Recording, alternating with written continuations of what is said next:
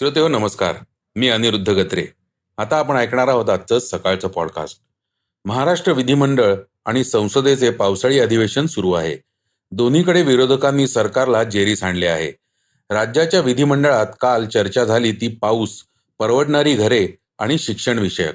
मोदींना तिसरी टर्म मिळणार का यावर उलटसुलट मतं व्यक्त होत आहेत पण आपण मोदींना पुन्हा निवडून आणण्यासाठी प्रयत्न करू असं आश्वासन प्रफुल्ल पटेल यांनी दिलंय. केजरीवाल सरकारसाठी महत्त्वाचा असलेला दिल्ली अध्यादेश आता राज्यसभेत पास होण्याची चिन्ह आहेत. कारण सरकारला वायसीआर काँग्रेसची साथ मिळाली आहे.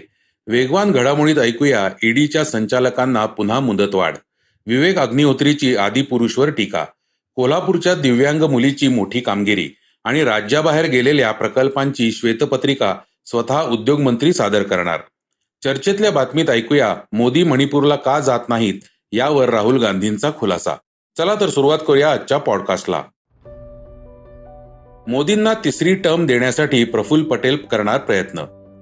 एकेकाळी मोदींच्या विरोधी पक्षात असलेले प्रफुल्ल पटेल आता मात्र मोदींना जिंकवण्यासाठी प्रयत्न करणार असं सांगतायत. अर्थातच कारण आहे बदलती राजकीय समीकरणं. लोकसभेच्या निवडणुका जवळ येत आहेत आणि सरकारच्या विरोधकांनी इंडिया नावाने आघाडी उघडली आहे. दुसरीकडे भाजपने एनडीएमध्ये मित्र पक्षांना एकत्र करायला सुरुवात केली आहे. त्यातच राष्ट्रवादीचे काँग्रेसमधील अजित पवार गटाचे नेते प्रफुल्ल पटेल यांनी एक महत्वाचं विधान केलं. पंतप्रधान नरेंद्र मोदी यांना तिसरी टर्म मिळावी यासाठी प्रयत्न करणार का? असा प्रश्न प्रफुल्ल पटेल यांना विचारण्यात आला. त्यावर पटेल म्हणाले की आम्ही आत्ताच एनडीएमध्ये सहभागी झालेलो आहोत. देशाला स्थिर सरकारची गरज आहे. त्यामुळे आम्ही ताकदीने पंतप्रधान नरेंद्र मोदी यांना तिसरी टर्म मिळावी यासाठी प्रयत्न करणार आहोत. आपला जी डी पी दहाव्या क्रमांकावरून पाचव्या क्रमांकावर आलेला आहे. पुढच्या पाच वर्षांमध्ये आपण तिसऱ्या क्रमांकावर पोहोचू शकतो. त्यामुळे स्थिर आणि विकसनशील सरकारची गरज आहे. त्यामुळे नरेंद्र मोदी पुन्हा पंतप्रधान व्हावेत अशी सर्वांची अपेक्षा आहे. विधिमंडळात चर्चा पावसाची घरांची आणि शिक्षणाची. महाराष्ट्र विधिमंडळाच्या पावसाळी अधिवेशनात काल गाजलेले मुद्दे होते शेतकरी विमा खते रेरा अंतर्गत घरे बिल्डरकडून होणारी फसवणूक आदिवासींच्या जमिनी हडपणे आणि राज्याबाहेर गेलेले प्रकल्प अशा अनेक मुद्द्यांवर चर्चा झाली. सामान्यांना परवडणारी घरे आणि फसवणूक करणारे बिल्डर या मुद्द्यावर बरीच चर्चा झाली. ठाकरे गटाचे आमदार सुनील प्रभू यांनी घर घेताना फसवणूक झालेल्यांना सरकार कसा दिलासा देणार असा प्रश्न उपस्थित केला. त्यावर उपमुख्यमंत्री देवेंद्र फडणवीस म्हणाले केवळ जाहिरातीच्या भरोशावर कुणीही घर घेऊ नये. सर्रास आपल्याला रेराची मान्यता असलेल्या जाहिराती दिसतात. मात्र खरंच मान्यता आहे की नाही हे रेराच्या वेबसाईटवर जाऊन तपासावे आणि मगच घर घ्यावे असं आवाहन उपमुख्यमंत्र्यांनी केलं. मात्र नेमकी काय कारवाई होणार हे यातून स्पष्ट झालेलं नाही. सदनिका खरेदी विक्री झाल्या प्रकरणी उपनिबंधकावर गुन्हा दाखल होणार आहे का? असा प्रश्न शिवसेना आमदार अजय चौधरी यांनी केला आहे. तर आणखी किती वर्ष आपण बिल्डरना संरक्षण देणार आणि आदिवासी माणसाचा फायदा घेणार असा सवाल जितेंद्र आव्हाड यांनी केला. ते म्हणाले या आदिवासी माणसाच्या अज्ञानाचा फायदा घेऊन आपण किती वर्ष इथल्या धनाढ्य बिल्डरांना संरक्षण देणार आहात? आदिवासी जमिनींच्या विक्रीचा प्रकार घडतोय. बिचारे गरीब अज्ञानी असतात. काहीतरी लिहून देतात. त्यांची फसवणूक होते. ती अक्षम्य आहे. त्या जमिनींची किंमत हजार कोटींच्या घरात असते. मात्र तहसीलदार आदिवासींकडे त्याचे प्रमाणपत्र मागतो. पुरावे आणण्यात त्याचे पाच सहा वर्ष निघून जातात. आदिवासी कुडाच्या झोपडीतच राहतो. मात्र त्याच्या जागेवर दुसरेच कुणी इमले बांधतात. तर कृषी खाते सांभाळणारे राष्ट्रवादीचे आमदार धनंजय मुंडे यांनी शेतकरी विम्याविषयी महत्वाचं विधान केलं आहे. ते म्हणाले विमा भरण्यासाठीचा सर्व्हर डाऊन असेल तर तो अपग्रेड होईल. आणखी तीन दिवस शिल्लक आहेत. एक रुपयाच्या विम्यापासून कोणताही शेतकरी वंचित राहणार नाही हे माझं वचन आहे. बिपरजॉय चक्रीवादळामुळे यंदा राज्यातील पाऊस लांबला. संपूर्ण जून महिना कोरडा गेल्यानंतर जूनच्या शेवटच्या आठवड्यात पावसाने धडाक्यात आगमन केले. तेव्हापासून आतापर्यंत राज्यात एकूण सरासरीच्या एकशे चार टक्के पाऊस झाल्याची माहिती मुख्यमंत्री सचिवालयाने दिली आहे. त्यानुसार एकशे अठ्ठ्याहत्तर तालुक्यात सरासरीच्या शंभर टक्क्यांपेक्षा जास्त एकशे तीस तालुक्यात पंच्याहत्तर ते शंभर टक्के आणि अठ्ठावन्न तालुक्यात पन्नास ते पंच्याहत्तर टक्के पाऊस झाला आहे. तर राज्यात एकशे वीस लाख सदतीस हजार हेक्टर क्षेत्रावर म्हणजेच सरासरीच्या पंच्याऐंशी टक्के पेरणी झाली आहे. सर्वाधिक पेरणी सोयाबीनची एकशे अकरा टक्के आणि कापसाची शहाण्णव टक्के झाली आहे. जास्तीच्या पावसामुळे पेरणी वाया गेली किंवा दुबार पेरणीची वेळ आल्यास महाबीजने संपूर्ण नियोजन केले आहे. तसेच प्रधानमंत्री पीक विमा योजनेत यावेळी शेतकऱ्यांचा सहभाग वाढल्याचेही सांगण्यात आले. दुसरीकडे महाराष्ट्रातील शिक्षण भ्रष्टाचार मुक्त करण्यासाठी सरकार काय पावलं उचलणार असा सवाल काँग्रेस प्रदेशाध्यक्ष नाना पटोले यांनी केला. राष्ट्रवादीचे रोहित पवार यांनी तर शिक्षण विभागात बदल्यांसाठी असलेलं रेड कार्ड सभागृहात सादर केलं आणि या भ्रष्टाचाराविषयी सरकारकडून कारवाईची अपेक्षा केली. दिल्ली अध्यादेश राज्यसभेत पास होण्याची चिन्ह सरकारला वाय एस आर काँग्रेसची साथ. मागील अनेक दिवसांपासून आम आदमी पक्षाचे प्रमुख अरविंद केजरीवाल दिल्ली विधेयक पास होऊ नये यासाठी सर्व विरोधकांना एकत्र करण्याचा प्रयत्न करत आहेत. मात्र आता सरकारला वाय एस आर काँग्रेसचे समर्थन मिळाले आहे. या पक्षाचे संसदेतील नेते व्ही. विजयसाई रेड्डी यांनी सांगितले की त्यांचा पक्ष सरकारच्या पाठीशी उभा आहे. दिल्लीशी संबंधित अध्यादेश विधेयकावर आम्ही केंद्र सरकारच्या बाजूने आहे. त्याचबरोबर आम्ही सरकार विरोधात आणल्या जाणाऱ्या अविश्वास प्रस्तावालाही विरोध करणार आहे. वाय एस आर काँग्रेसचे लोकसभेत बावीस तर राज्यसभेत नऊ खासदार आहेत. याआधी राज्यसभेत दिल्ली विधेयकाच्या बाजूने मोदी सरकारकडे एकशे बारा खासदार होते.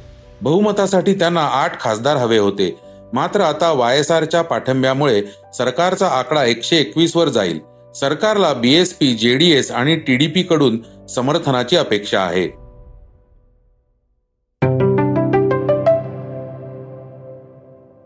आता ऐकूया वेगवान घडामोडी. ईडीच्या संचालकांना तात्पुरती मुदतवाढ. ईडीचे संचालक एस के मिश्रा यांना मुदतवाढ देण्यात यावी अशी याचिका केंद्र सरकारनं सुप्रीम कोर्टात दाखल केली होती. सुप्रीम कोर्टाने या याचिकेवर सुनावणी करत मिश्रा यांना तात्पुरती मुदतवाढ देत केंद्राला दिलासा दिला आहे. त्यांचा कार्यकाळ एकतीस जुलै दोन हजार तेवीस ला संपणार होता. आता पंधरा सप्टेंबर दोन हजार तेवीस पर्यंत त्यांना मुदतवाढ मिळाली आहे. मात्र यानंतर कार्यकाळ वाढवून मिळणार नाही असंही कोर्टाने स्पष्ट केलं आहे. मिश्रांना यापूर्वी तीन वेळा मुदतवाढ मिळाली होती. ती बेकायदा असल्याचा शेरा कोर्टाने मारला होता. पण आता परत त्यांना कोर्टानेच मुदतवाढीसाठी परवानगी दिली आहे. विवेक अग्निहोत्रींची प्रभासवर टीका. आदिपुरुष सिनेमावर टीका करताना विवेक अग्निहोत्री म्हणाले धार्मिक विषयांवरचे सिनेमे करताना नीट अभ्यास करायला हवा होता. तुम्ही रात्री दारू पिणार आणि सकाळी देवाची भूमिका करणार असं कसं चालेल? असं म्हणत अग्निहोत्रींनी आदिपुरुषविषयी नाराजी व्यक्त केली. कोल्हापूरच्या दिव्यांग रियाची मोठी कामगिरी. नवी दिल्ली येथे झालेल्या पहिल्या cerebral palsy sports federation of India C P S F I स्पर्धेत कोल्हापूरची जलतरणपटू रिया पाटील हिने स्वतःचाच राष्ट्रीय विक्रम मोडत एक सुवर्ण आणि दोन रौप्य पदकं जिंकली आहेत. दिल्लीतील डॉक्टर श्यामाप्रसाद मुखर्जी स्विमिंग पुलावर ही स्पर्धा झाली. त्यात महाराष्ट्राने चॅम्पियन ट्रॉफीचा किताब पटकावला. उद्योग मंत्री राज्याबाहेर गेलेल्या प्रकल्पांची श्वेतपत्रिका सादर करणार. Vedanta saffron bulk drug park यांच्यासारखे मोठे प्रोजेक्ट राज्याबाहेर गेल्याबद्दल विरोधकांनी टीकेची झोड उठवली होती. त्याविषयी आता उद्योग मंत्री उदय सामंत सभागृहात श्वेतपत्रिका सादर करणार आहेत. आता बातमी चर्चेतली. मोदी मणिपूरला का जात नाहीत? मणिपूरमध्ये गेले अडीच महिने अशांतता आहे. हिंसाचार उसळला आहे. मात्र पंतप्रधान नरेंद्र मोदी त्यावर एकदाच बोलले आहेत. शिवाय ते मणिपूरला भेट द्यायला गेलेले नाहीत. यावरून विरोधकांनी रान उठवले आहे. मणिपूरमधील महिला अत्याचाराचा भीषण व्हिडिओ समोर आल्यानंतर हा मुद्दा अधिकच तापला आहे. आता मोदी मणिपूरला का जात नाहीत याविषयी काँग्रेस नेते राहुल गांधी बोलले आहेत. ते काय म्हणालेत ऐकूया. आपने देखा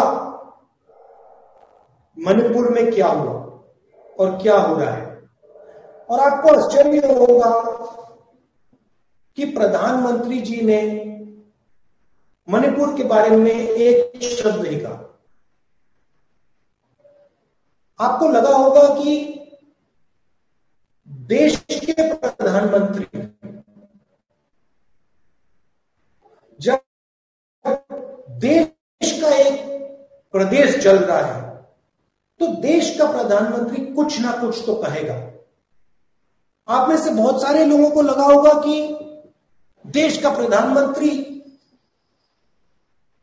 हवाई जहाज़ में जाकर इम्फाल में, कम से कम इम्फाल में लोगों से बात करेगा। पिछले कोई भी प्रधानमंत्री होके कांग्रेस के प्रधानमंत्री तो वहीं बैठ जाते। मगर आपको आश्चर्य होगा कि हिंदुस्तान का प्रधानमंत्री नरेंद्र मोदी मणिपुर क्यों नहीं जा रहा है? मणिपुर के बारे में बोल क्यों नहीं रहा है? क्योंकि नरेंद्र मोदी जी चुने हुए लोगों के प्रधानमंत्री हैं। आरएसएस के प्रधानमंत्री हैं। उनको मणिपुर से कोई लेना देना नहीं वो जानते हैं कि उनकी विचारधारा ने मणिपुर को जलाया है। मगर जो मणिपुर में दुख है दर्द है जो महिलाओं को चोट पहुंची है उससे नरेंद्र मोदी जी को कोई फर्क नहीं पड़ता।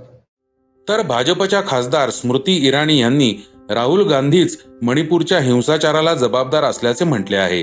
याविषयी काँग्रेसच्या खासदार यमी याग्निक यांनी संसदेत विचारलं की केंद्र सरकारमधील कोणत्याही महिला मंत्री या मुद्द्यावर बोलायला तयार आहेत का?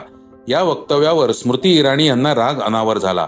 त्या म्हणाल्या काँग्रेस शासित राज्यांतील घटनांवर बोलण्याची हिंमत आहे का? ती नसेल तर सरकारवर अनावश्यक दबाव टाकू नये. तसेच राहुल गांधी मणिपूरमध्ये जाऊन आल्यानंतर मणिपूर जळू लागलं असा आरोप स्मृती इराणी यांनी केला. तर श्रोते हो हे होतं आजचं सकाळचं पॉडकास्ट आजचं सकाळचं पॉडकास्ट तुम्हाला कसं वाटलं हे आम्हाला सांगायला विसरू नका. युट्यूबवर देखील तुम्ही सकाळचं पॉडकास्ट ऐकू शकता. त्यावरील तुमच्या प्रतिक्रिया सूचना आमच्यापर्यंत जरूर पोहोचवा. आणि सगळ्यात महत्वाचं म्हणजे सकाळचं पॉडकास्ट तुमच्या मित्रांना कुटुंबियांना नक्की शेअर करा. उद्या पुन्हा भेटूयात. धन्यवाद.